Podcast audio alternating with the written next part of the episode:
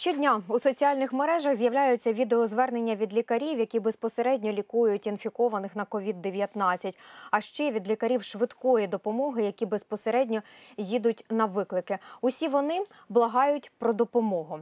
Нестача захисних костюмів е, вартує життя лікарям, тому що оскільки хворих на коронавірус з кожним днем стає все більше, а медиків, які можуть лікувати хворих на ковід, все менше. Вітаю вас! Я Ірина Коваль, і це програма про здоров'я. Отже, жодна країна світу не була готова до COVID-19. На Повідомлення надходять із різних куточків світу про те, що не вистачає апаратів штучного дихання, не вистачає захисних костюмів, масок. І не лише в нашій країні ось така ситуація. І тому сьогодні ми вирішили влаштувати такий собі телеміст. Ми будемо спілкуватися із лікарями. Ми будемо спілкуватися із журналістами, з громадськими діячами, з представниками різних куточків України. України, які розкажуть про те, яка наразі ситуація у них в областях і яка допомога потрібна їм. І одразу хочу подякувати саме тим лікарям, які погодилися вийти з нами на зв'язок, адже е, нам говорили про те, що е, є така от е, негласна домовленість про те, що лікарям керівництво не дозволяє виходити з журналістами на зв'язок і не дозволяє спілкуватися. І я хочу подякувати гостям, які також погодилися прийти сьогодні до нашої студії і поспілкуватися безпосередньо от з областями, почути ці області України. Це Михайло Радуцький, голова комітету Верховної Ради України з питань здоров'я нації, медичної допомоги та медичного страхування. Пане Михайле, вітаємо вас. Доброго дня. І Ірина Микичак, перший заступник міністра охорони здоров'я України. Пані Ірино, вітаємо Вітаю. і вас.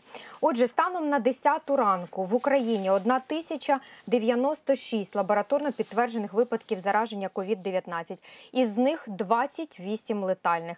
23 пацієнти одужали. За минулу добу зафіксовано 154 нових випадки. І почнемо.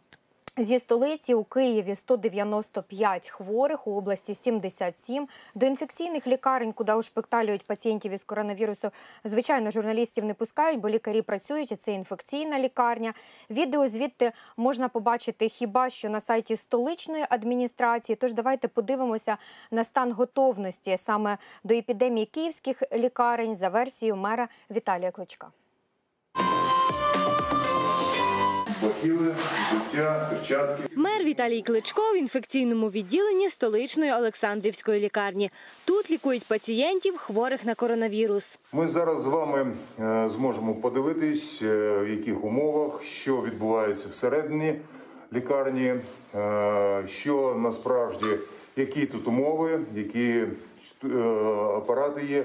Завідувач інфекційною реанімацією Олексій Куценко доповідає, у відділенні є шість окремих боксів для хворих. У кожному апарат штучної вентиляції легень. Якщо буде масовий поступник, то апаратів може е, не хватити, треба буде ще. Разом з лікарями Кличко йде в один із таких боксів. Це апарати штучної вентиляції легень, неінвазивної, є консоль, є монітори нагляду за пацієнтами. І сюди госпіталізуються пацієнти з дуже важким перебігом, якщо вже є ознаки дихальної недостатності, тотальної пневмонії.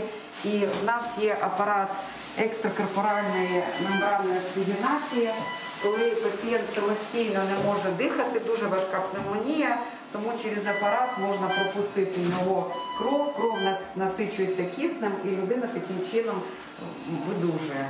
А ось один із хворих на коронавірус. Це киянин, йому 35. Е, Він знаходиться на неінвазивній вентиляції легень, тобто є такий апарат, який під тиском е, через маску подає кисень. Ми сподіваємося, все буде добре. Ми в це віримо. Він у нас видужає. А так виглядає палата, в яку кластимуть хворих у разі нестачі місць у боксах. Лікарі готуються до такого сценарію. Ми можемо встановити додаткове ліжко, додатковий апарат ІВЛ. Тут є місце, підготували. Якщо в цьому буде потреба, тут буде ще один пацієнт. А якщо і таких місць бракуватиме, пацієнтів планують розміщувати тут, у палаті загального типу.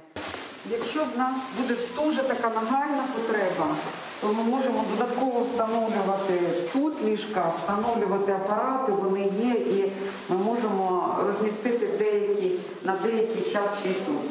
Тобто ми вишукуємо такі резервні Пацієнти, які йдуть на поправку, лежать у спільній палаті поруч один з одним. Дуже гарно себе почуваю. Да, чудово.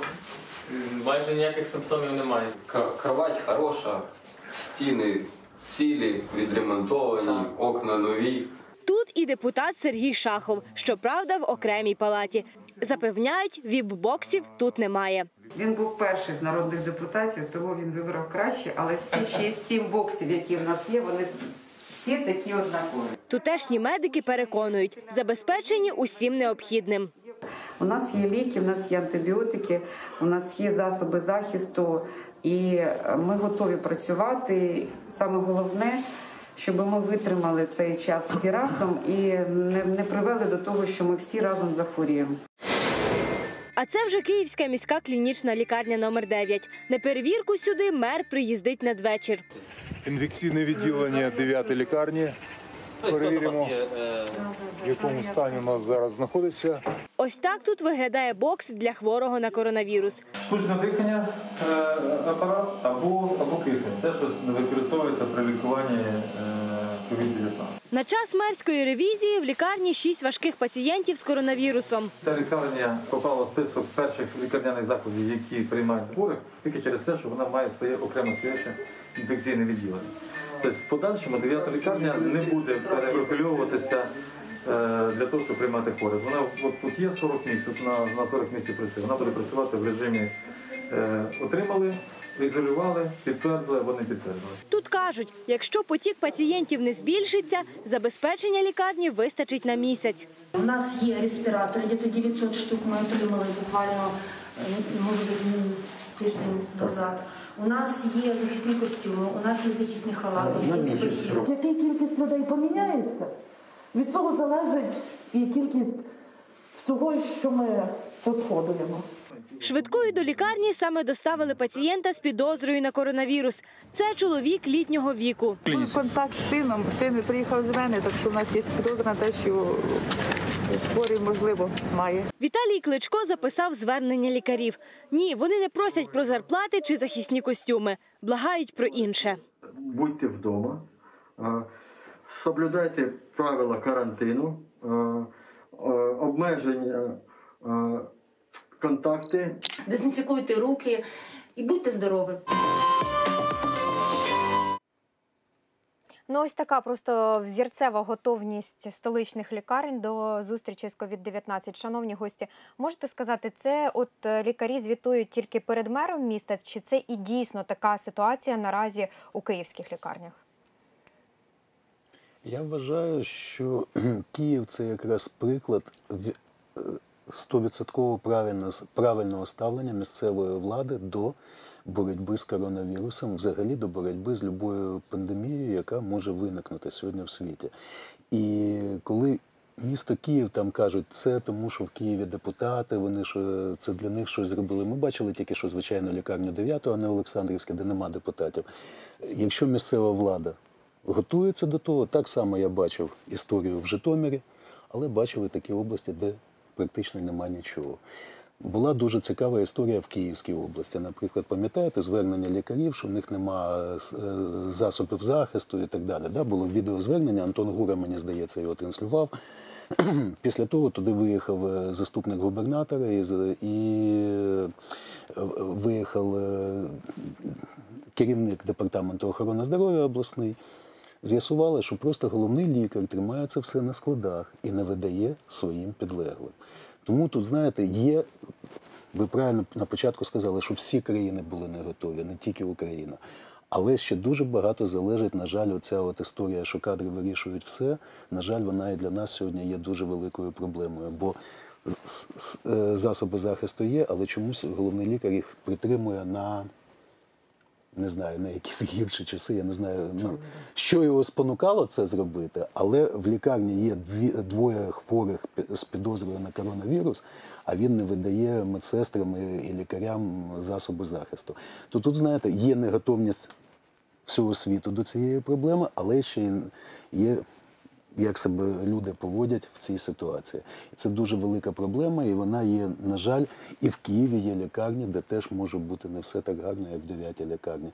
Але там, де я був, там, де перевіряв, четверта лікарня, дев'ята лікарня, Олександрівська лікарня, ну мені здається, що вони готові на, на відмінно не можна так казати, але задовільно то точно. Що стосується от саме бригад швидкої допомоги? Я в продовження того, що вже сказав пан Михайло, хочу сказати, що е, однозначно готовність до надання допомоги в таких умовах епідемії це є відповідальність насамперед місцевої влади. Це визначено законодавством, не нині прийнятим законом, а ще років 10 тому, де чітко розписано, що в ситуації захисту інфекційних захворювань місцева влада повинна організувати весь комплекс заходів.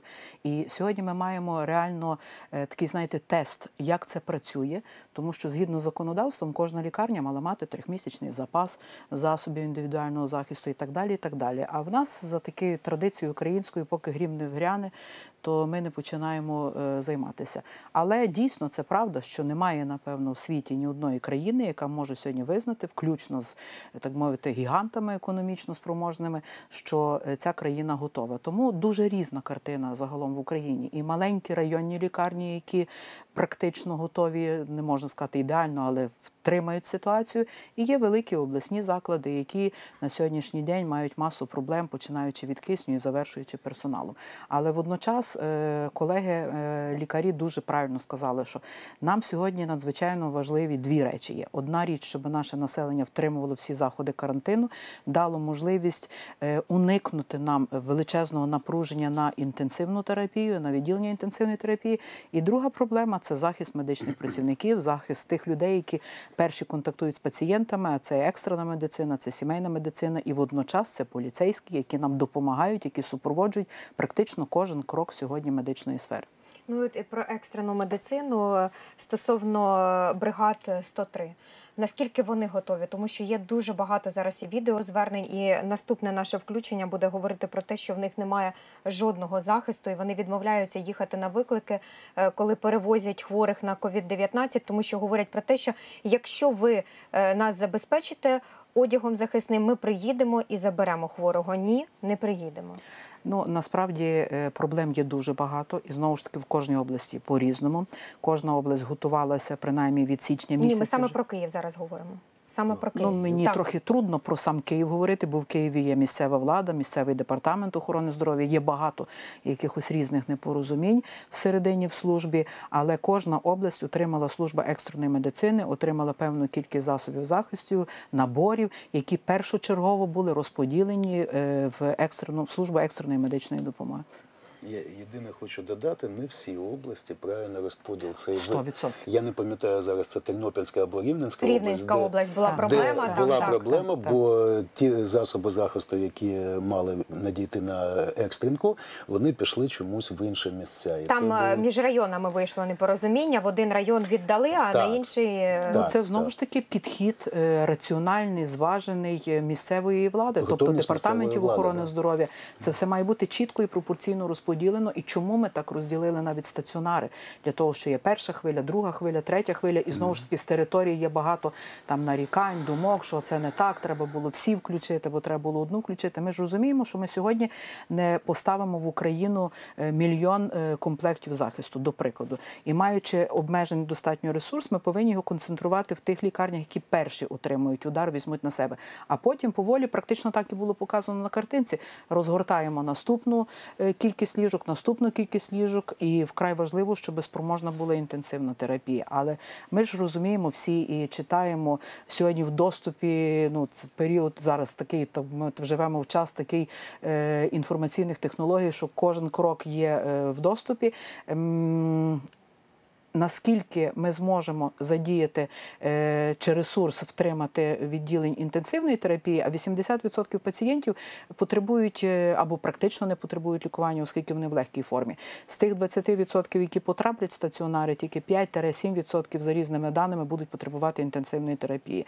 Тому ця мережа має бути втримана. Ця мережа має працювати властиво на надання допомоги інтенсивної тим пацієнтам, які будуть потребувати. І водночас ми маємо не забувати, що життя триває. Інфаркти, інсульти, онкологію ніхто не відміняв, і ми повинні також і цим людям надати допомогу, щоб не концентрувати всі зусилля на інфекційну патологію, а втратити життя людей, які в тій чи іншій недузі сьогодні. Ну, дивіться, у мене е, зараз з нами буде людина. Можливо, ви вже чули цю історію. У Київській області виникла досить така цікава ситуація. Дописом у Фейсбук поділився директор Бориспільського міського центру первинної медико-санітарної допомоги Євгеній Черенок. І ось е, з цього допису я зрозуміла лише одне: що якщо в нашій країні буде От е, збільшуватися кількість хворих на COVID-19, і вони будуть потребувати саме того, щоб їх помістили е, на лікування в лікарню, то просто швидкі допомоги не зможуть їх довести, ну не встигнуть просто. Чому Е, я пропоную зараз і вам послухати, пане Євгеній, ви з нами на зв'язку? Так. А Розкажіть, будь ласка, про ситуацію. Сьогодні я так сподіваюся, ви бачили, що у нас е, у гостях Михайло Радуцький, Ірина Микичак. Ми з ними спілкуємося. Можливо, вони дослухаються до вашої проблеми, зможуть допомогти і якось її вирішити. Дуже приємно всіх вітаю, хто в студії. Е, проблема виникла з, з порожнього місця. Виявилася прописка саме важливий показник для госпіталізації пацієнта. Е, у нас був є пацієнт, він живе в Борисполі, батьки живуть його в Борисполі, але прописаний він прописана з лікарем е, Бориспільського міського центру. І коли е, була необхідність госпіталізувати цього пацієнта вже з підтвердженим ковід, не з підозрою, а з підтвердженим шляхом ПЛР, чомусь Білоцерківська лікарня, яку повинні були вести цього пацієнта, вона відмовилася. Мотивація була прописка. І сказала вести вже на Київ. Це перша така хвиля була. А друга хвиля це проблема комунікації між диспетчером екстреної медичної допомоги, принаймні в Білій церкві. Е, Ви розумієте, що представте собі ситуацію в Сполучених Штатах, де людина дзвонить на 911, а їй розказують: ви перезвоніть ще туди, запитайте там, потім нам перезвоніть, скажете, що сказали там, і так далі. Це втрата часу. Задача е, лікаря сімейного це набрати 103, повідомити ситуацію, докласти всю інформацію, що потребує диспетчер. Ось і диспетчер на цьому закінчується розмова з лікарем. Далі диспетчер вже діє. А у нас лікар повинен всім перезвонити, всіх запитати, отримати дозвіл у головного лікаря, ще у завідуючого відділення. Є у них місця, не, немає у них місць. Це невірно. Це так було раніше. І ви це прекрасно знаєте. і Цю систему треба міняти. Пане Бо- і наскільки я розумію, тут іще була ситуація в тому, що е, бригада швидкої повідомили, що ви маєте їх забезпечити костюмами захисту, і так е, хворого і не прийняли в дев'яту лікарню. А, Тут справа з бригадою в тому, що коли е, паралельно лікар дзвонив, розбирався полар- паралельно я дзвонив. Ось і вже вийшовши на обласний департамент охорони здоров- здоров'я, я вже благав, щоб прислали хоч якусь машину. І прислали звичайну лінейну бригаду от, е, екстреної медичної допомоги, яка базується в Борисполі, але підпорядковується броварам. Але диспетчер запевнив, що якщо ми не забезпечимо захистом індивідуального захисту бригаду, вона бригаду нам не надасть. Тобто це говорить, що навіть е, звичайна бригада наразі, деякі бригади, я не говорю за всю екстрену медичну допомогу, я говорю за конкретний випадок. Е, Не забезпечені засобами індивідуального захисту. Так, ми надали їм захист, ось, але ну це, це ж я думаю, під час епідемії це неправильно, так не повинно бути. А потім е, інша вже третя проблема. Е, Ви розумієте, що коронавірус на інфекція вона міняється. Клініка міняється. Та клініка, яка була вже в Ухані, в Італії, вона трошки відрізняється то, що ми бачимо зараз. Є випадки, які у нас протикають без підвищення температури. Є випадки, які температура на вечір 37,6, а вранці вона 35,8. Ось ви бачите, що клініка міняється. І коли лікар е, приймального відділення, про якого в сюжеті тільки що говорили, е, дев'ятої лікарні, яка готова, лікар е, користувався лише сатурацією, даними сатурації. Ну це не зовсім я вважаю вірно, поки не вивчена вся клініка. На даний момент у цього пацієнта стан не покращився. Слава Богу, що він не погіршився. Він е, знаходиться на тому ж рівні, але ми контролюємо і, і таке. Тобто тут теж і саме е, для мене не зрозуміло, чому лікар, е, який по телефону прийняв, спілкувався з нашим сімейним лікарем, і наш сімейний лікар розповів всю клініку, і епіданамнез, все як протікало. Лікар 9-ї клініки, я так зрозумів, інфекційного відділення, він погодився, щоб везли пацієнта.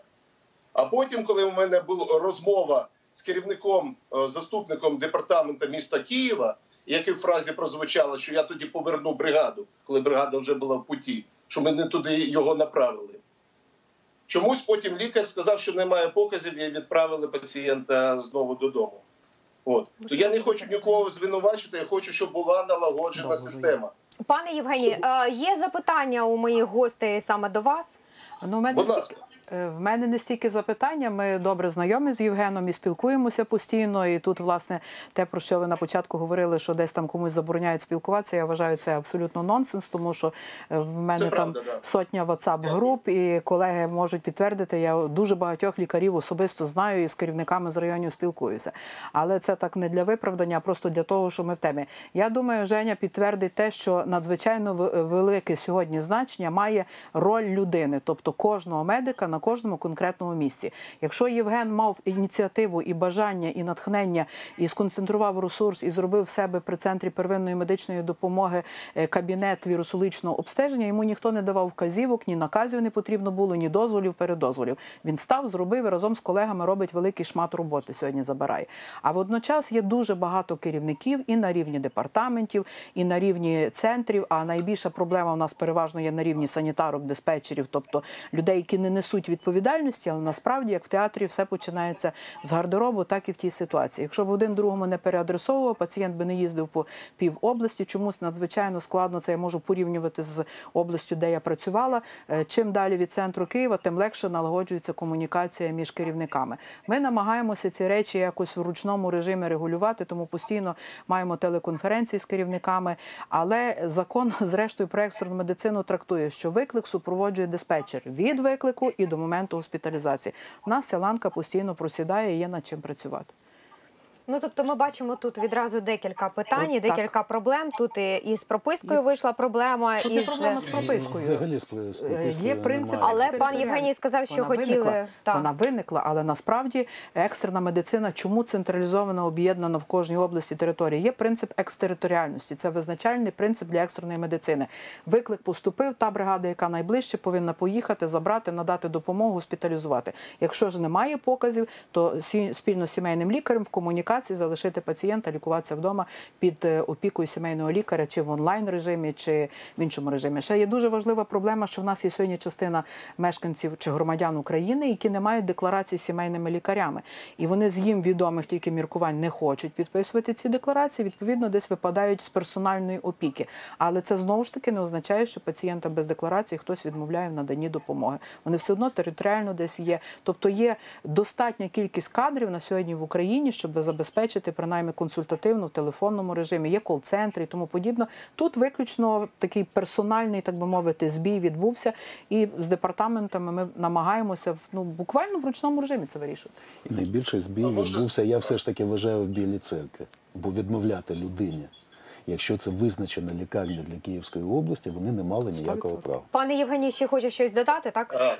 Я, я дякую за порозуміння і пані Ірині, і пані Михайлу. Я думаю, у нас все вийде. Я не думаю, я впевнений, що у нас все вийде, буде гарно, і ми зупинимо цю інфекцію. Але дивіться, навіть у нас зараз гасло, що декларація під час цього карантину не має ніякого значення. І до нас приходять ті, що підписали декларацію у нас, ті, що підписали декларацію з іншими центрами, і навіть да, дійсно багато, на жаль, людей, які не підписали декларацію, але допомога тестування е, надається в повному об'ємі всім.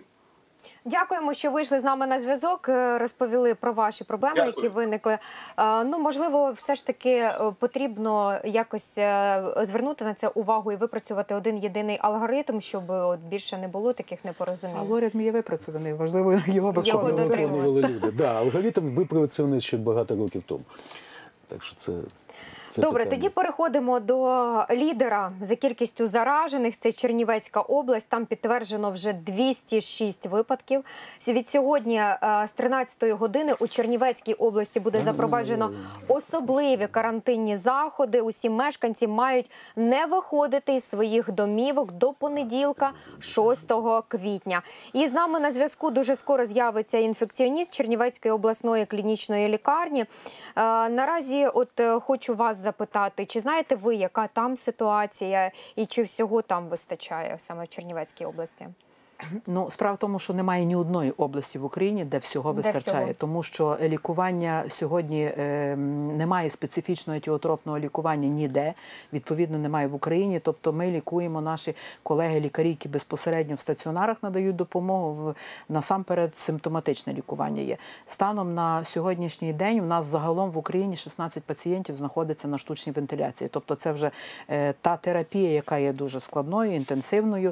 Міністерство випрацювало протокол. Багато є дискусій стосовно того. Одні вважають, що треба протокол, інші вважають, що не потрібно протоколу. Але завдяки нашому е, депутатському корпусу ми маємо закон, який дозволяє сьогодні в Україні використовувати препарати е, за принципом практика така є оф-лейбл, тобто там, де немає прямого показання до коронавірусу, його просто немає ні в одного препарату сьогодні. Це ті препарати, які не були зареєстровані в Україні. Водночас є рекомендації міжнародних організацій ВОЗу, CDC, Канади, Євросоюзу, Японії, тобто за клінічним досвідом.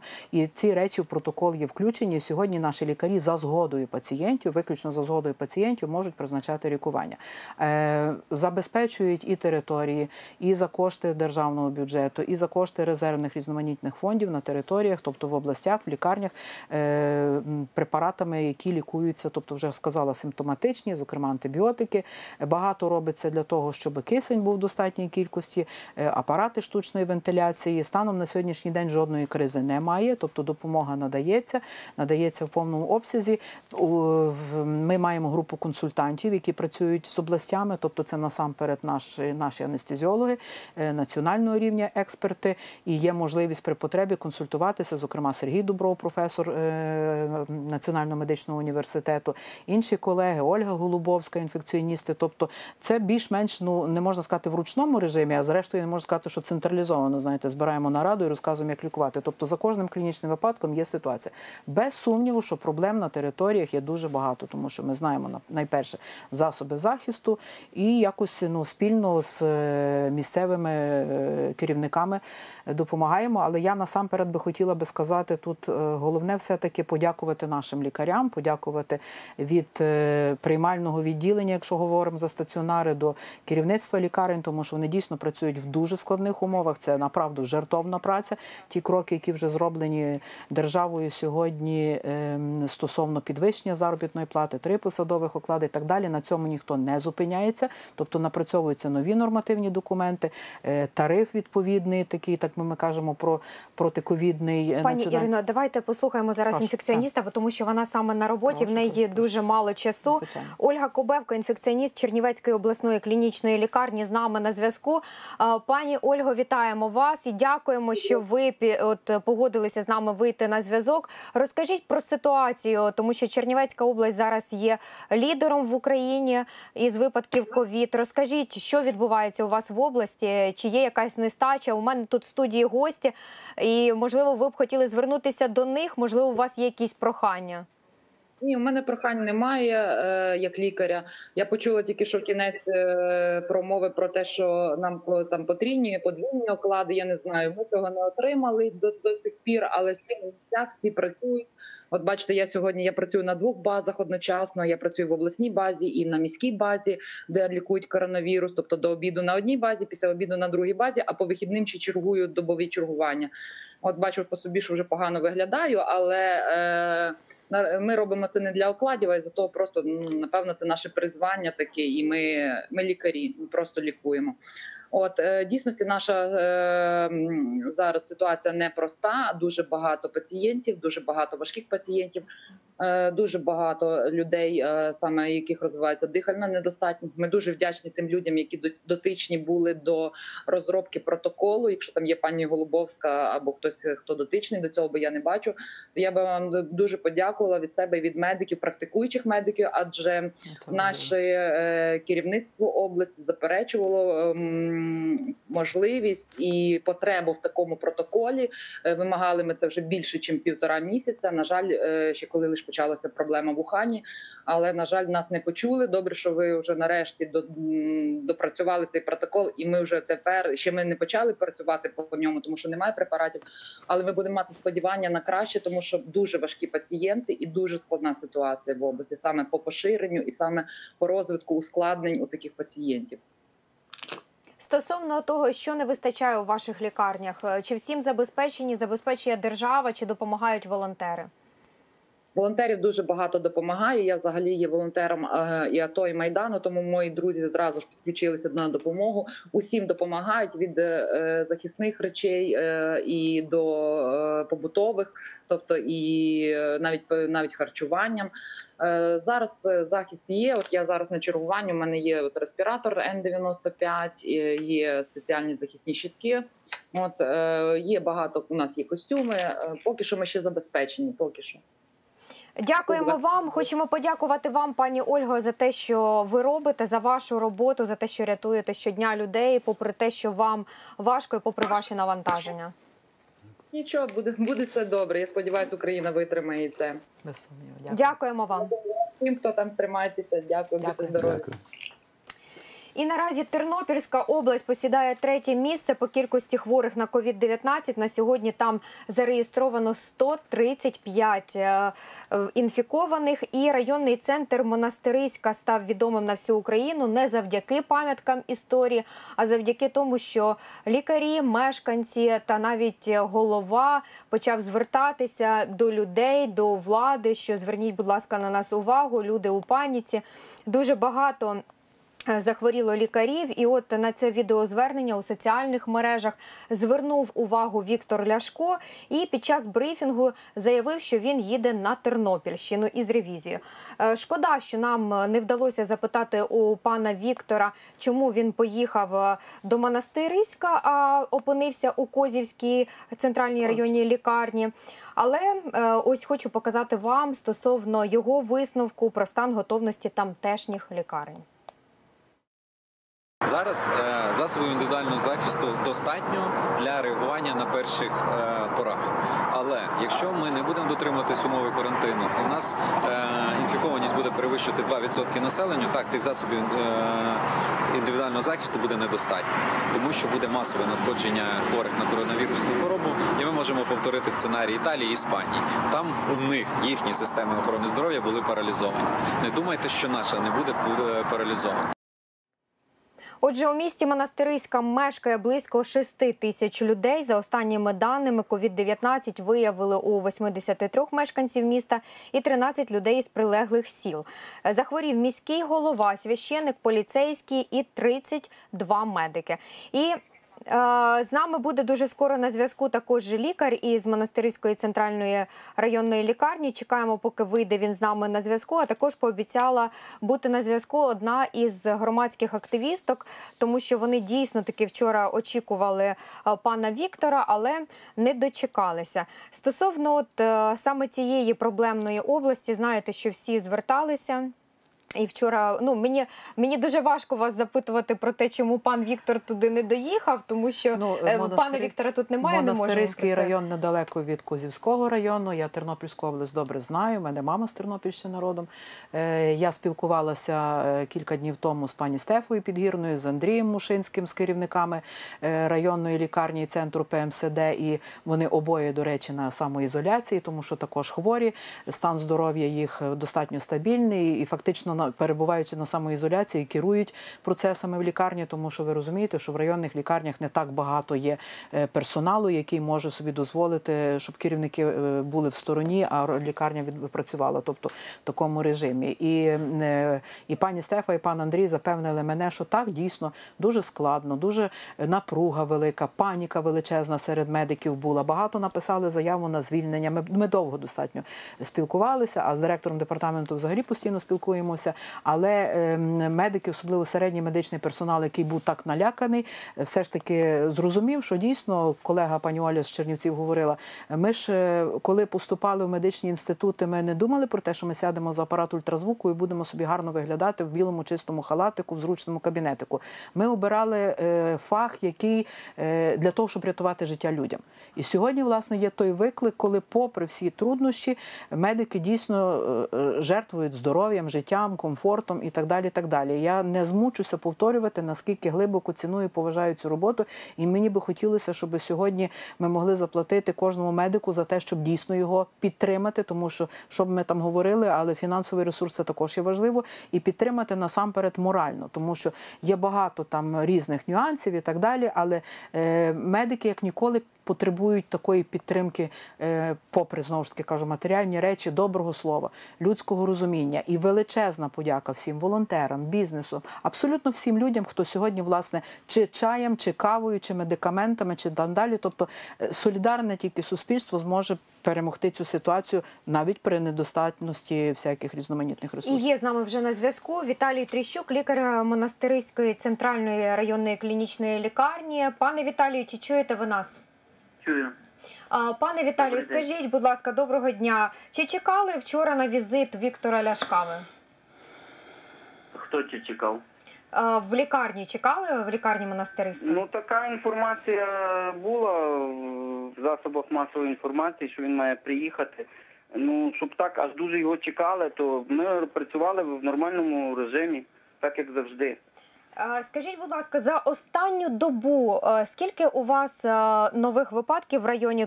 Тому що була така інформація, що потрібно ще перевірити 300 осіб. Ну там є офіційна інформація. Я в цифрах боюся помилитися. Там ситуація міняється е, що кожного дня.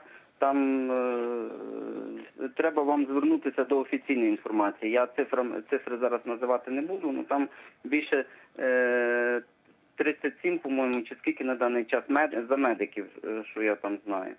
А, Е, Тобто вже 37 медиків. Ну ні, я не можу сказати точно. Треба вам там подивитися офіційну інформацію. А, Скажіть, Ну, будь ласка, чи, чи от е, думали лікарі про те, чому такі високі цифри саме серед медичних працівників? Е, Звичайно, що думали. Е, Тому що на початках, як тільки появилася наша перша хвора, то була медсестра з приймального відділення. По-перше, був їй виставлений е, грип А, е, підтверджений лабораторно. Ну і ви знаєте, що там по е, настановах і алгоритмах, що якщо виставляється грип А, то на коронавірусну інфекцію не обстежується. Але так через декілька днів її обстежили, підтвердили коронавірусну інфекцію.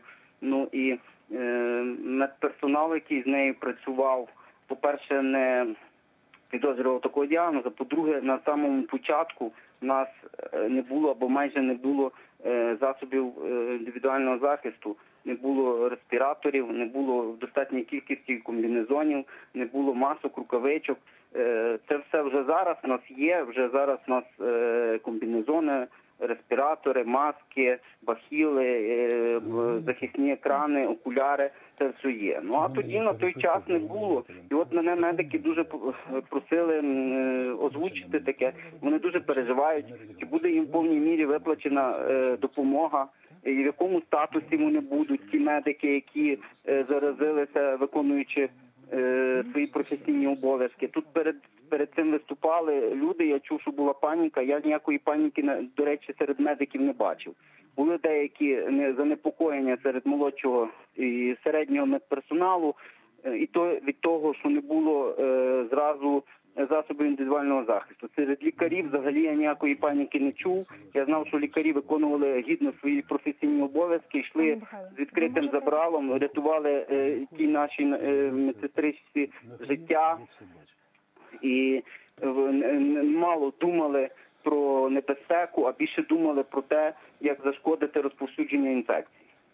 Пане Віталію, тобто е, наразі на зараз у вас ви всім забезпечені, так і костюмами Ну, захисту. я дивіться, я не можу сказати всім чи не всім.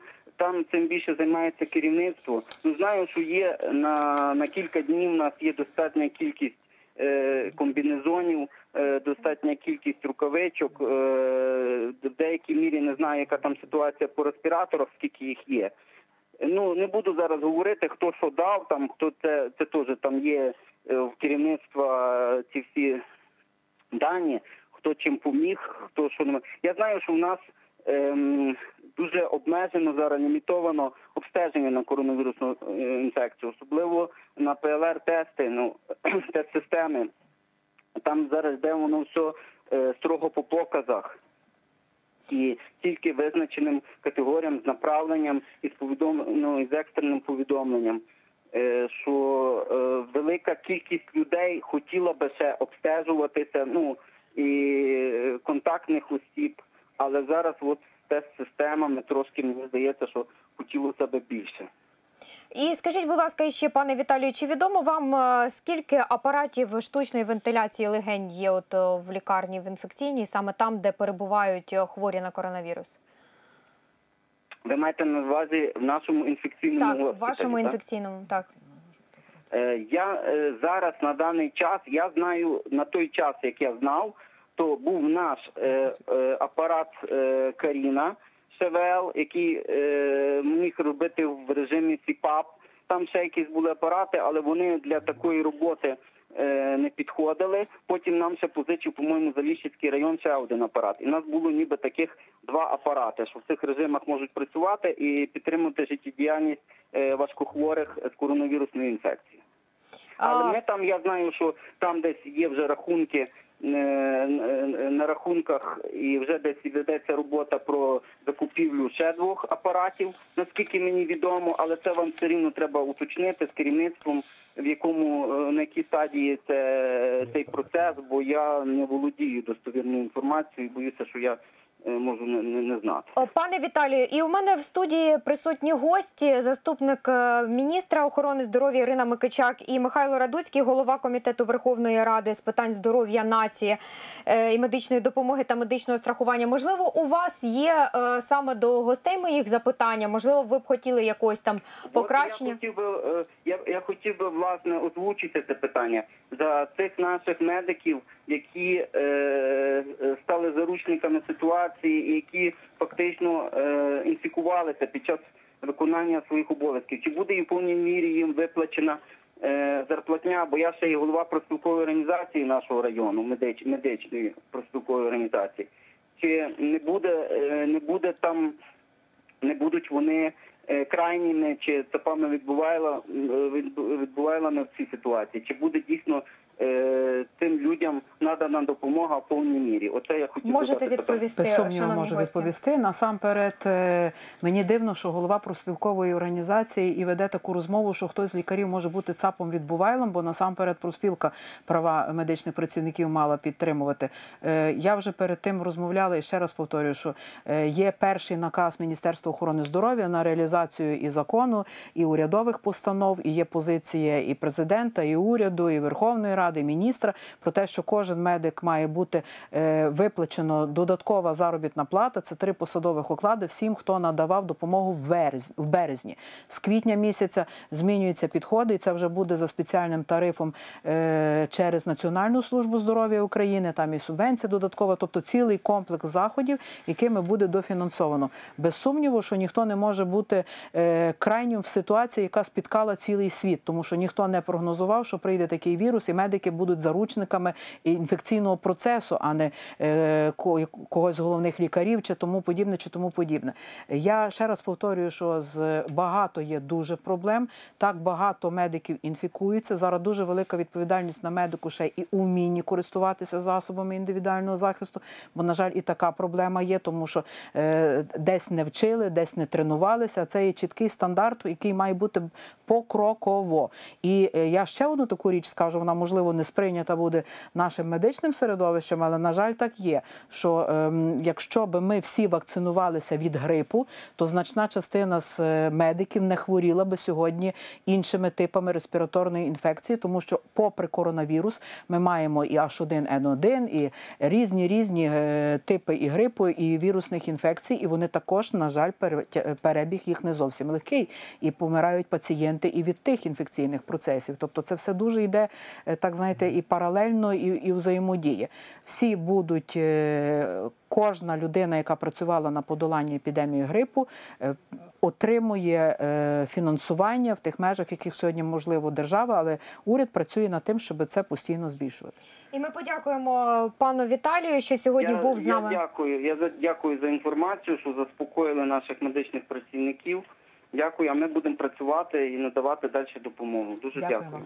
Дякуємо. Оскільки дуже складне ось це місто Монастириська, то ще дуже сильно хотіла вийти з нами на зв'язок громадська активістка Ірина Ванат. Безпосередньо ці активісти допомагали, купували засоби захисту. Пані Ірино, чи чуєте ви нас? Доброго дня, чую. Е, Вітаємо вас, пані Ірино. Розповідайте, е, хотіли вас е, долучити до нашого ефіру. Ви, мабуть, бачили, що у нас сьогодні представники Міністерства охорони здоров'я знаходяться у студії. Хотіли, можливо, б з ними поспілкуватися. Чи є у вас якісь побажання, пропозиції? Щиро вам дякую за пропозицію нам поспілкуватися з студії. Е, Нас виявляться, напевно, не тільки в Вестні старих району, а це українці за України. Тобто е, 300 тих Дуже поганий зв'язок. Погано дуже вас чути, пані Ірино. Можете говорити е, ближче в мікрофон, будь ласка.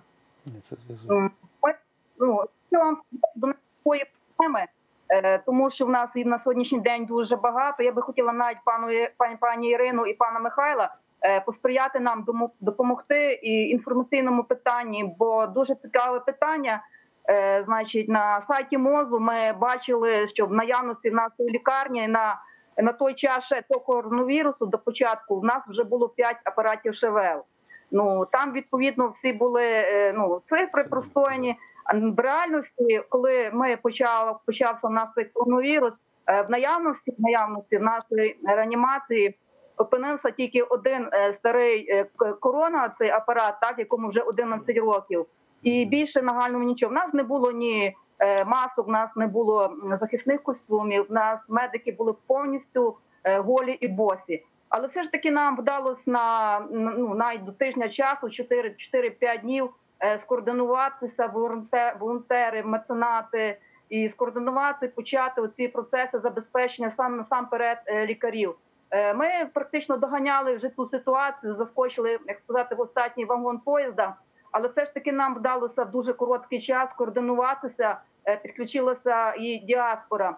І нам дуже цікаво, тому що кошти ми збираємо саме зараз на апарати штучного дихання, які в наявності в нас є на балансі, я так розумію, нашої лікарні, наші лікарні. Тому, пані Ірина, я би хотіла, щоб ви нам допомогли все ж таки цю праву правду нам знати, де все ж таки ділися наші ці п'ять апаратів штучного дихання, які зараз нам дуже нагально потрібні. І по-друге, кошти на ці два апарати, які зараз закупляються, вони не купляються, не купляються практично на наші е, влади місцевої влади і меценатів.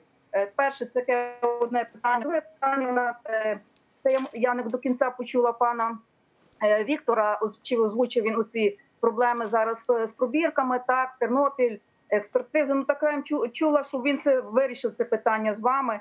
Е, На наші плечі, в принципі, лягла сама така сама найглиба, е, не тільки фінансово матеріальна, але ще непорозуміння з нашою владою і Тернополем, е, тернопільською владою. Вчора був е, помпезно, приїхав заступник міністра. Е, Ми йому пости писали, будь ласка, приїдьте. Він там стояв на фоні карти Тернопільської області, куди вирішив, який район йому їхати. Е, Хоча він дуже е, насамперед знав, куди їхати в монастирський. Ми його дуже просили, приїдьте, подивіться, що в нас насправді відбувається. А натомість ми знову почули таку цинічну відповідь, що там все ви забезпечені. Це все, наскільки мені відомо, це у вас все заполітизовано. Ви там менше політикою займайтеся, а і робіть паніки, і все буде добре. Е, Така нам позиція дуже не сподобалася, тому ми написали знов під постом президента Зеленського своє звернення, е, тому що такі е, речі ми граємося з вогнем і життям людей, такі недопустимі. Е, Натомість він поїхав в Козову. Так, це теж такий е, критичний регіон, де зараз ця вірус цей розповсюджений дуже активно. Але ми ну це не то, що ми комусь там завидуємо, чи ми хочемо. е, Ми хочемо просто те, що було призначено на нам на громаду, щоб це доїхало, дійшло до нас. ми побачили сім автомобілів швидкої допомоги. У нас наявності є одна е, карета швидкої допомоги, які там нам вже накажу наполовину розвалена. І недавно, десь тижнів два-три, ми все ж таки отримали автомобіль швидкої допомоги.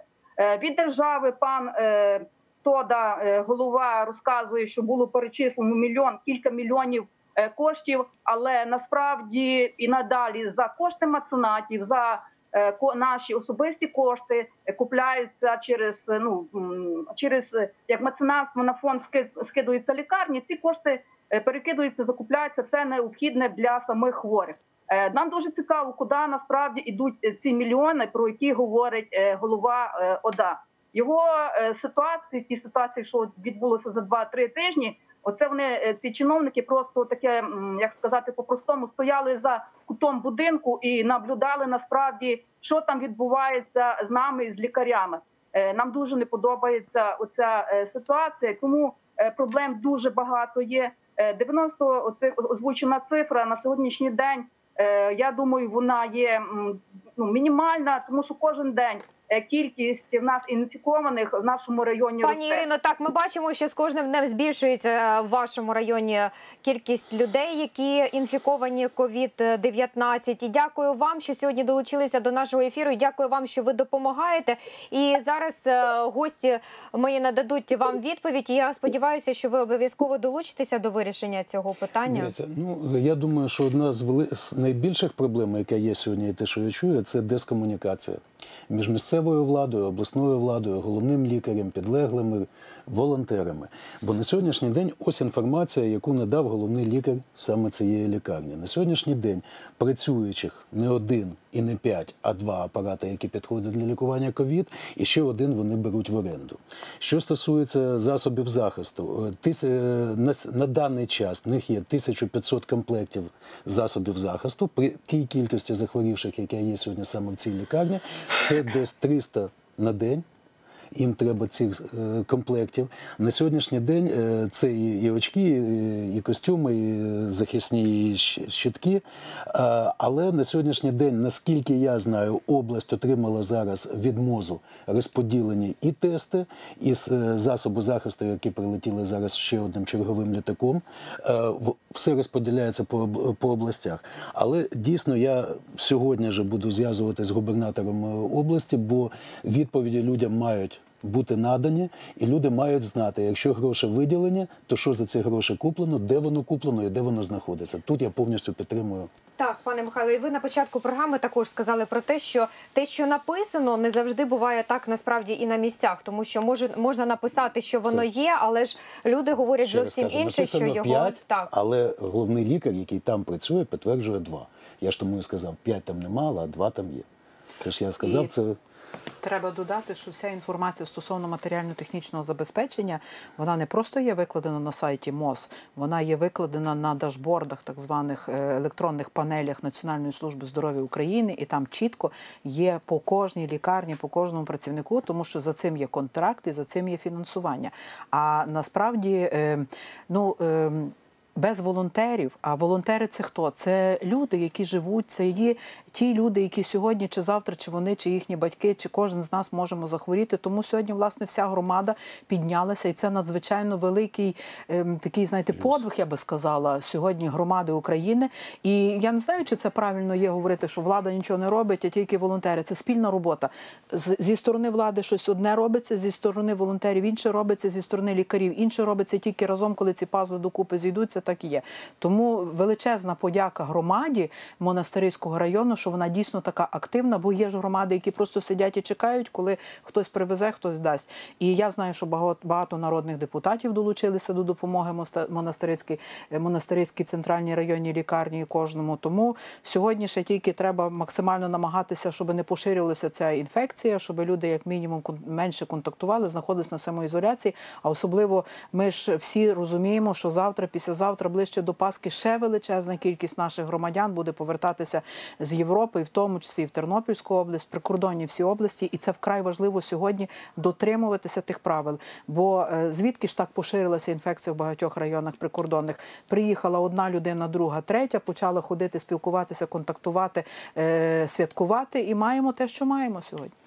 І переходимо до Івано-Франківської області. 94 випадки в лікарнях Івано-Франківська з пневмонією перебувають майже 200 людей, і серед них є діти. Чи тестували їх на коронавірус, е, поки не повідомляють. 30 березня в обласному пологовому будинку померли дві жінки: 34-річна породілля та 60-річна жінка з відділення у гінекології. В обох після смерті діагностували COVID-19. 1 квітня померла ще одна породілля. У такої у неї також виявили COVID-19. І наразі у перинатальному центрі виявили 4 COVID-19 серед медичних працівників і ще 3 пацієнта заражені. І е, з нами на зв'язку е, журналіст Іван Харук. Е, Пане Іване, як чуєте нас? Е, Доброго дня, чую дуже добре. Пане Іване, розкажіть, будь ласка, наразі яка ситуація в Івано-Франківській області, і от е, що трапилося саме в цьому перинатальному центрі? Чому відбулося там зараження? Е, Доброго дня ще раз. Ну наразі ситуація, зокрема, от на сьогоднішній е, ранок, так близько, якщо точніше, 94 випадки підтверджені е, заражених коронавірусною інфекцією. Також з них досить високий, е, висока кількість летальних випадків. Зокрема, е, сьогодні також підтвердили останню ситуацію. Зокрема, жінка з Тлумацького району е, померла, і власне сьогодні вже надійшли результати посмертно, тобто також підтверджена коронавірусна інфекція. На сьогоднішній день вже в області 6 летальних випадків. Щодо е, ситуації у обласному е, пологовому і також і міському, то е, жінки, які поступили. У е, ці відділення вже мали е, побічні е, також, так би мовити, аналізи, зокрема пневмонії двобічні, як нам розповідав, зокрема на брифінгу директор обласного перинатального центру. І медики нічого не могли вдіяти. За його словами, е, робили все, що можна. Потрібні медикаменти вводили, проте е, у зв'язку з COVID-19, е, зокрема, е, Пане Іване, зник з вами зв'язок. Чи чуєте нас? Немає зв'язку з паном Іваном. Ви хотіли щось додати? Так, Так, я хочу додати, от в чому є особливість COVID-19 інфекції в Україні. Ми багато всі знаємо, що в європейських країнах Китаї хворіли переважно люди похилого Так. віку. В силу того, що цей контингент населення в цих країнах більш мобільний, особливо в Європі, в Італії, ніж в нас. А е, особливість нас сьогодні ми бачимо, що хворіє більшість е, населення працездатного віку, є хворі діти, є вагітні і є летальні випадки серед вагітних. Ми прогнозували таку річ, тому що маючи досвід е, 2009 року пандемічного грипу, тоді також були проблеми з вагітними, і тому підготували рекомендації для акушер-гінекологів. І багато наш е, е, експерт з акушерства В'ячеслав Камінський, професор акушерський анестезіолог е, Руслан Ткаченко багато дуже спілкуються з колегами, е, координують цю роботу. Але тим не менше, коли є ускладнений, так мовити, анамнез, тобто історія життя чи хвороби пацієнтки до вагітності, воно накладається. Тому е, велика кількість летальних випадків цих втрат наших на превеликий жаль, це люди, які мали ще хворобу, зокрема діабет і вагітність. Я маю інформацію від франківських колег, що в це блискавичний перебіг цих пневмоній. Він дійсно підтверджений вже на секції, тобто патонатомічно.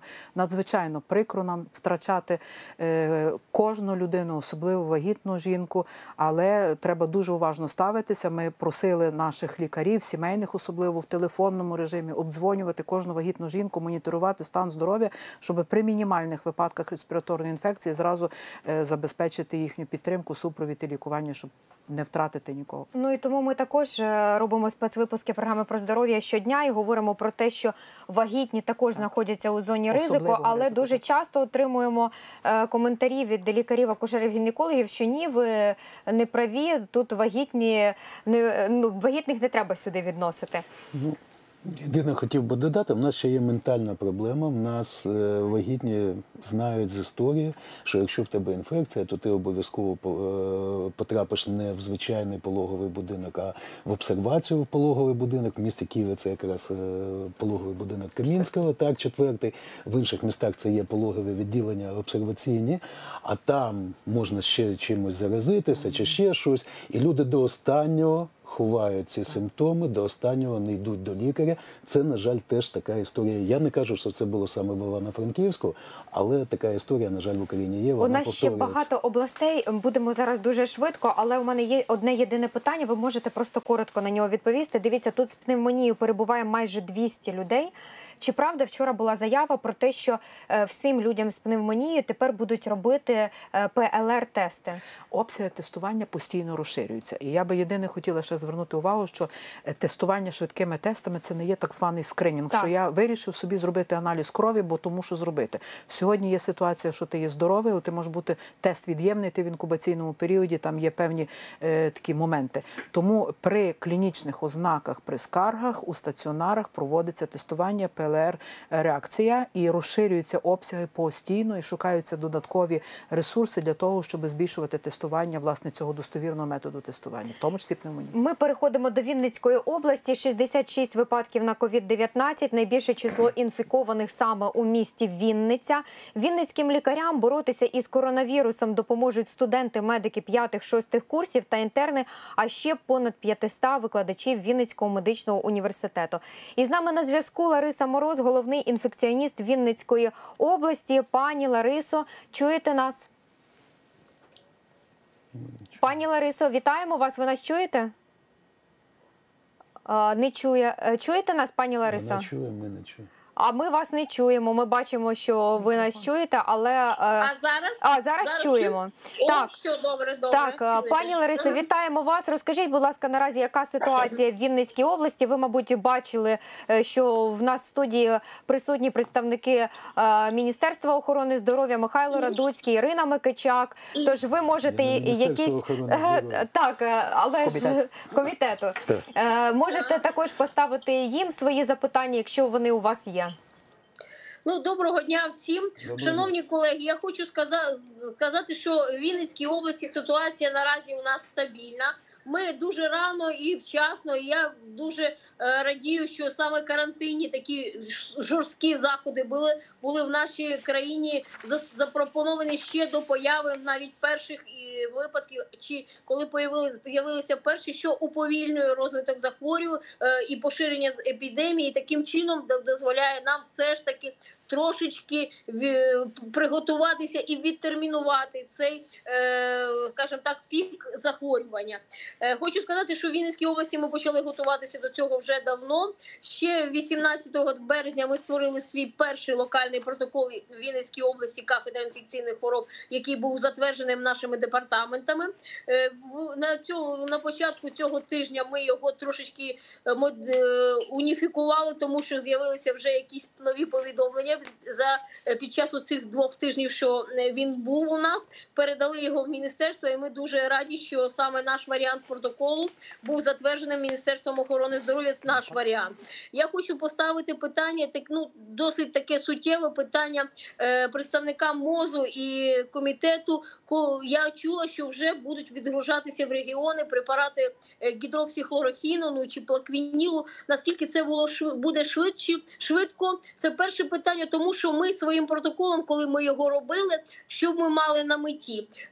Зібрати весь той світовий досвід, що був на той час, і цим протоколом зробити так, щоб ми починали лікування. Ну я не можу сказати, що воно специфічно, але тими препаратами, які підтвердили свою патогенетичну, хоча б роль в лікуванні е, даного захворювання, лікувати починати хворих вже з середньою важкістю перебіга для того, щоб по можливості уникнути в них розвитку гострих дихальних дихальної недостатності та переводу хворих на штучну вентиляцію легень, оскільки, ну, по-перше, у нас не так багато, ви ж розумієте, на старті цих е, ШВЛів, ви розумієте, в всьому світі це дуже е, така е, важка проблема. Але це ну на думку нас, от як фахівців, може, я думаю, практично напевно всіх інфекціоністів. Якщо ми будемо все ж таки починати хворих лікувати середньою важкістю захворювання, то ми будемо уникати такої великої кількості хворих на ШВЛ і такої великої летальності. Ми ж все ж таки е, плануємо максимум зусиль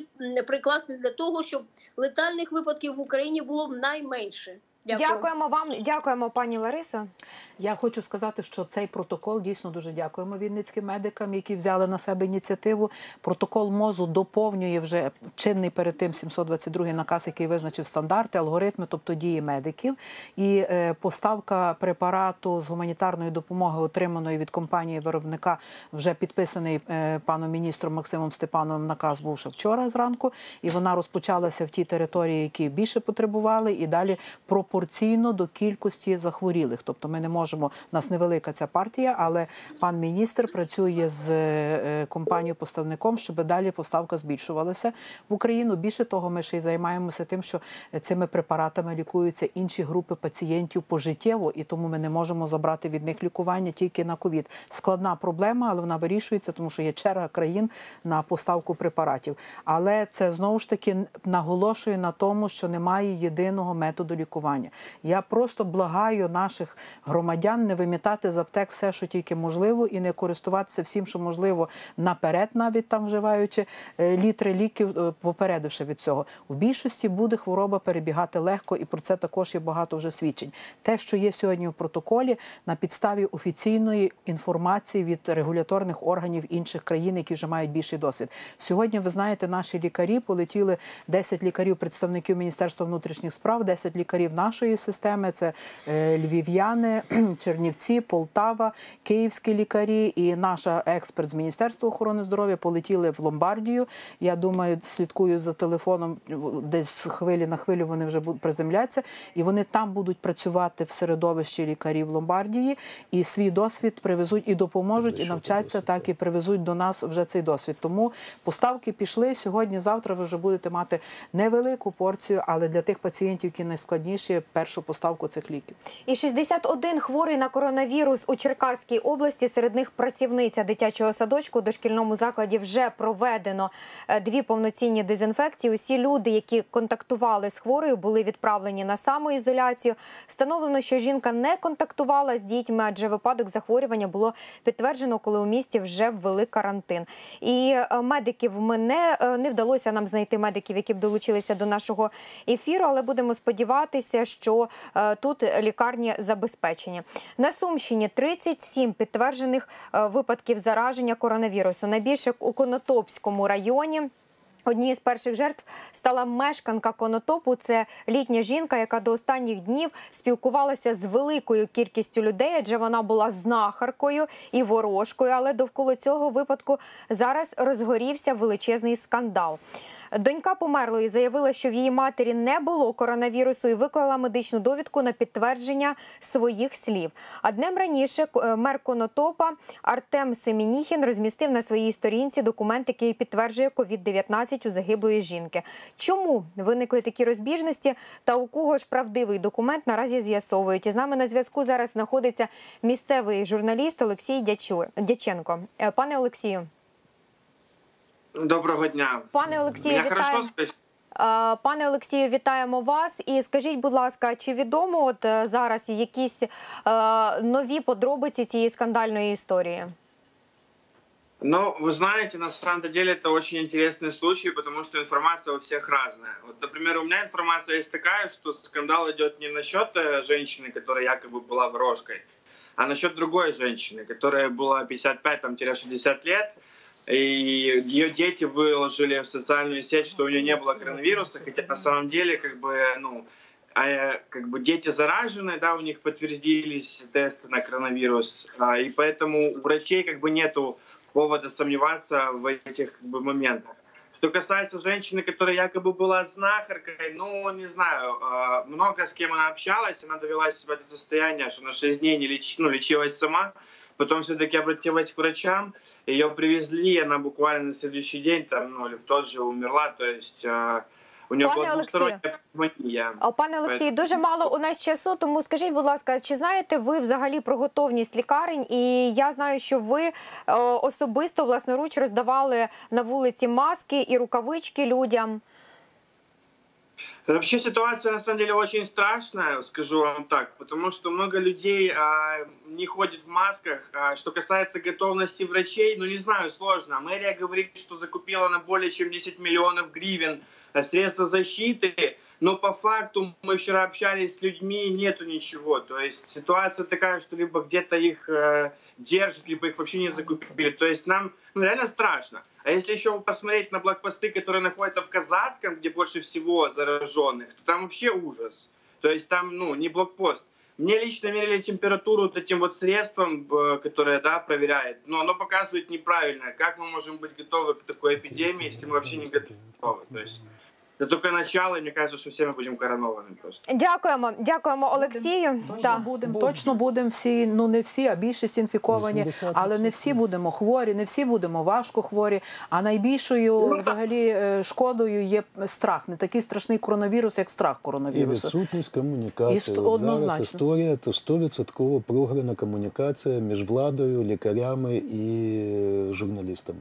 Бо журналіст має свою інформацію, а люди, які мають надати офіційну інформацію, чомусь її не надають. Це про мера і це про, про, про департамент охорони здоров'я. І Рівненська область 31 випадок на COVID-19. Першою приймати хворих на коронавірус почала в області Сарненська лікарня. Найбільша кількість хворих це 21 випадок у місті Сарни та у селі Тинне. Е, Там інфіковано двоє медичних працівників реанімаційного відділення. Поліція заблокувала село Тинне Сарненського району Рівненської області. І ми виходимо на зв'язок із головним лікарем Сарненської районної лікарні Василем Іванюком. Він пообіцяв, е, що долучиться до нашого ефіру і розкаже наразі про ситуацію, яка виникла от саме в місті Сарни. Чи можна сказати, що е, знову ж таки західна Україна, що більше знову ж таки випадків там, тому що люди їздять на заробітки, і ці люди, які повернулися з Європи, от і відбулося це зараження. Ну, бачите, однозначно сказати, що вся західна Україна по кількості хворих не можна. Є в Франківській дуже багато, в Тернополі є дуже багато, ну так відносно. Бо якщо ми перерахуємо взагалі за звичними показниками там на тисячу чи на 10 тисяч населення, то насправді захворюваність не є такою великою, просто надзвичайно резонансна ця інформація. Е, У Львівській області є значно менше, хоча обсяги тестування у Львівській області є достатньо високі. Але ем, Наявність важких пацієнтів вона є великою загрозою. Е, Те, що важкі пацієнти можуть блокувати інтенсивну терапію на тривалий час, і це також є серйозним, і цим є пов'язані проблеми в європейських країнах. Ну, вкрай важливо. Ми е, не знаю вже де і тільки не говоримо про ті речі, які дуже важливі, це карантинні заходи. Адже всі ті люди, які йшли до тої пані, яка ніби займала там е, самолікуванням чи нетрадиційними методами, вони ж розуміли, що сьогодні не треба взагалі зайвий раз контактувати будь з ким. Е, Достатньо скептично до того ставиться. Молодь вважає, що вони не захворіють, тому що тільки похилі. Це є те, той момент, коли з однієї сторони медицина має мобілізувати свої зусилля і влада допомогти і віддати, так би мовити, десь той навіть борг, що за 25 років е, не вклали в медицину фінансових ресурсів, щоб більш потужні були наші відділення і е, екстрене реагування. А з іншої сторони, банальні прості правила культури, санітарної культури. Вакцинація, чисті руки, дихальний етикет. Сказано, не можна ходити, значить, треба чітко не, не йти, не виходити, не контактувати, не спілкуватися, уникнути паперових там коштів і так далі. І так далі. Тобто є багато простих банальних речей, які реально рятують життя. І є у нас вже Василь Іванюк, головний лікар Сарненської районної лікарні. Пане Василю, вітаємо вас. Щирі вітання і вам. Пане Василю, розкажіть, будь ласка, яка наразі ситуація у вас? Вже двоє е, медичних працівників у вас е, саме реанімаційного відділення так інфіковано? На жаль, так. На жаль, ми цю інформацію даємо, тому що є реальний, реальний факт е, зараження відповідно наших наших працівників, які працюють у вогнищі. Е, причинно змістовно пояснити, як це власне відбулося. Ну це дуже важко, тому що певний період часу йшло на шарування різних типів грипів, і е, коли при перші, при перших експрес-аналізах, коли ми проводили для всіх працівників, ці пацієнти були від'ємні. І коли ми вже робили масову перевірку по ПЛРу, фактично два пацієнти в нас засвітилось. Ось така ситуація. Пане Василю, сьогодні у нас е, присутні у студії Ірина Микичак, заступник міністра охорони здоров'я, і е, Михайло Радуцький, голова комітету Верховної Ради з питань здоров'я нації. Можливо, у вас є запитання до них, якісь побажання, чогось у вас не вистачає. Ви б хотіли донести цю інформацію е, безпосередньо, щоб вони вас почули. Зрозуміло, дякую. Щирі вітання в студії. Е, Ну, е, ви знаєте, що Сарнищина одна із перших взяла на себе, е, так би мовити, передову по власне даній патології. На сьогоднішній день ми маємо 21 чоловік власне підтверджених. В нас, на жаль, на жаль, у нас скажу, що на сьогоднішній день 5 чоловік померло. Е, Пацієнтів це пацієнти в переважній своїй більшості, які пізно зверталися за допомогою. Це пацієнти, в яких фактично е, е, ускладнений відповідно соматичний анамнез і таке інше. Одне єдине в нас прохання, тому що ми розуміємо, що ми пров- провінційна відповідно лікарня. Нас необхідно і в певний період часу, скажу так, до таких лікарень десь приділялася менша увага. Тому в мене побажання. Ми готові працювати. В нас абсолютно кваліфіковані е, фахівці, які готові надавати певного роду медичну допомогу. Але на жаль, ми на сьогоднішній день в повній мірі не забезпечені це апаратами штучної вентиляції легень високого класу. Бо на жаль, в нашій лікарні ми маємо тільки два середнього нюпорти. І е, окрім цього. Е, ми знаємо, що вже затверджені відповідно протоколи надання медичної допомоги саме таким хворим. І на сьогоднішній день, от я з 6 години ранку на роботі, в принципі, немає в нас ще поступив в регіонах, е, скажімо так, специфічних препаратів, які би ми могли би в тій чи іншій мірі застосовувати власне е, для надання допомоги нашим пацієнтам. Е, Дякуємо вам, пане Василю. Е, Можна буде так все ж таки звернути увагу і Ну, на так, але я повторюся, що специфічних препаратів етіотропної терапії просто сьогодні ще не існує. Та те маленьке поступлення, яке їде в області, це є препарати, включені в протокол, але вони виключно за згодою пацієнта, і це фактично е, препарати, Бо які їх дія вивчаються не ще. Так, дія не доведена, вони вивчаються Але ще в є практиці. досвід інших країн. Вони, вони застосовувались, начебто дають непогані результати, тому нашим лікарям ми не можемо обмежувати можливість допомагати людям. І ці препарати внесені в протокол. Але ще раз за згодою пацієнта або його родичів, і це не доведені препарати. Це треба пам'ятати. І на Одещині 26 е, лабораторно підтверджених випадків. Лікарі Одеської клінічного медичного центру записали відеозвернення до влади про те, що медзаклад абсолютно не готовий до прийому хворих на коронавірус. Ролик опублікував одеський лікар Дар'я Петрук на своїй сторінці у Фейсбук. Мы говорим, потому что мы немножко ну, переживаем, и в первую очередь мы переживаем за вас. За вас просто обычные люди, даже не коллеги, обычные люди, которые требуют оказания помощи. Помимо аппаратов нужны еще расходники. Такие расходники, как интубационные маски, фильтры. Конечно, э, те же взять катетеры, те же системы, те же шприцы. Этого всего нет нет в достаточном И лекарств тоже. количестве. И лекарств, которыми мы должны лечить, э, я уже не говорю там, о тех э, протоколах, там, допустим, э, какую-то, скажем так, симптоматическую помощь оказывать, тоже нужны препараты, их тоже нет. І ось ми з вами дізналися про фактичний стан готовності українських лікарень до напливу хворих на коронавірус. І напередодні ввечері президент України Володимир Зеленський звернувся до лікарів і запевнив, що їхні благання про допомогу е, він чує і намагається оперативно на них реагувати. От чому виникають такі ситуації, коли медики записують звернення з простягнутою рукою. Президент пояснив ось так. На жаль, не всі керівники медичних закладів подають достовірну інформацію щодо забезпечення та прикрашають ситуацію. Це призводить до того, що Київ бачить від регіонів одні цифри, а реальна ситуація на місці гірша. Вирішення цього питання на особистому контролі головного санітарного лікаря України. Ну і я хочу подякувати вам, своїм гостям, що прийшли сьогодні до нашої студії, що все ж таки почули різні регіони України, адже це дуже важливо, щоб було ось таке пряме Надзвичайно спілкування. формат, Е, Дякую вам. Може, ви ще хочете щось додати, звернутися до лікарів областей, які не включалися, яких ми не встигли ще долучити до ефіру. Лікарям тільки одне бажання бережіть себе, бо без вас ніякі ліки нам людям не допоможуть. Якщо не буде лікарів, то і ліки не потрібні. Це, це обов'язково. Лікарів в першу чергу їх треба чути, їм треба, вони мають берегти себе, а людям треба виконувати настанови лікарів, настанови карантину, бо не залишаючись вдома, не виконуючи настанови карантину, лікарів не вистачить, на жаль.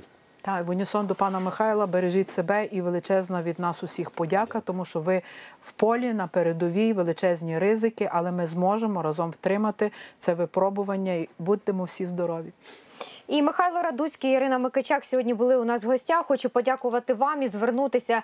Дійсно, найкраще ми можемо з вами кричати, панікувати, але найкраще це зараз залишатися вдома.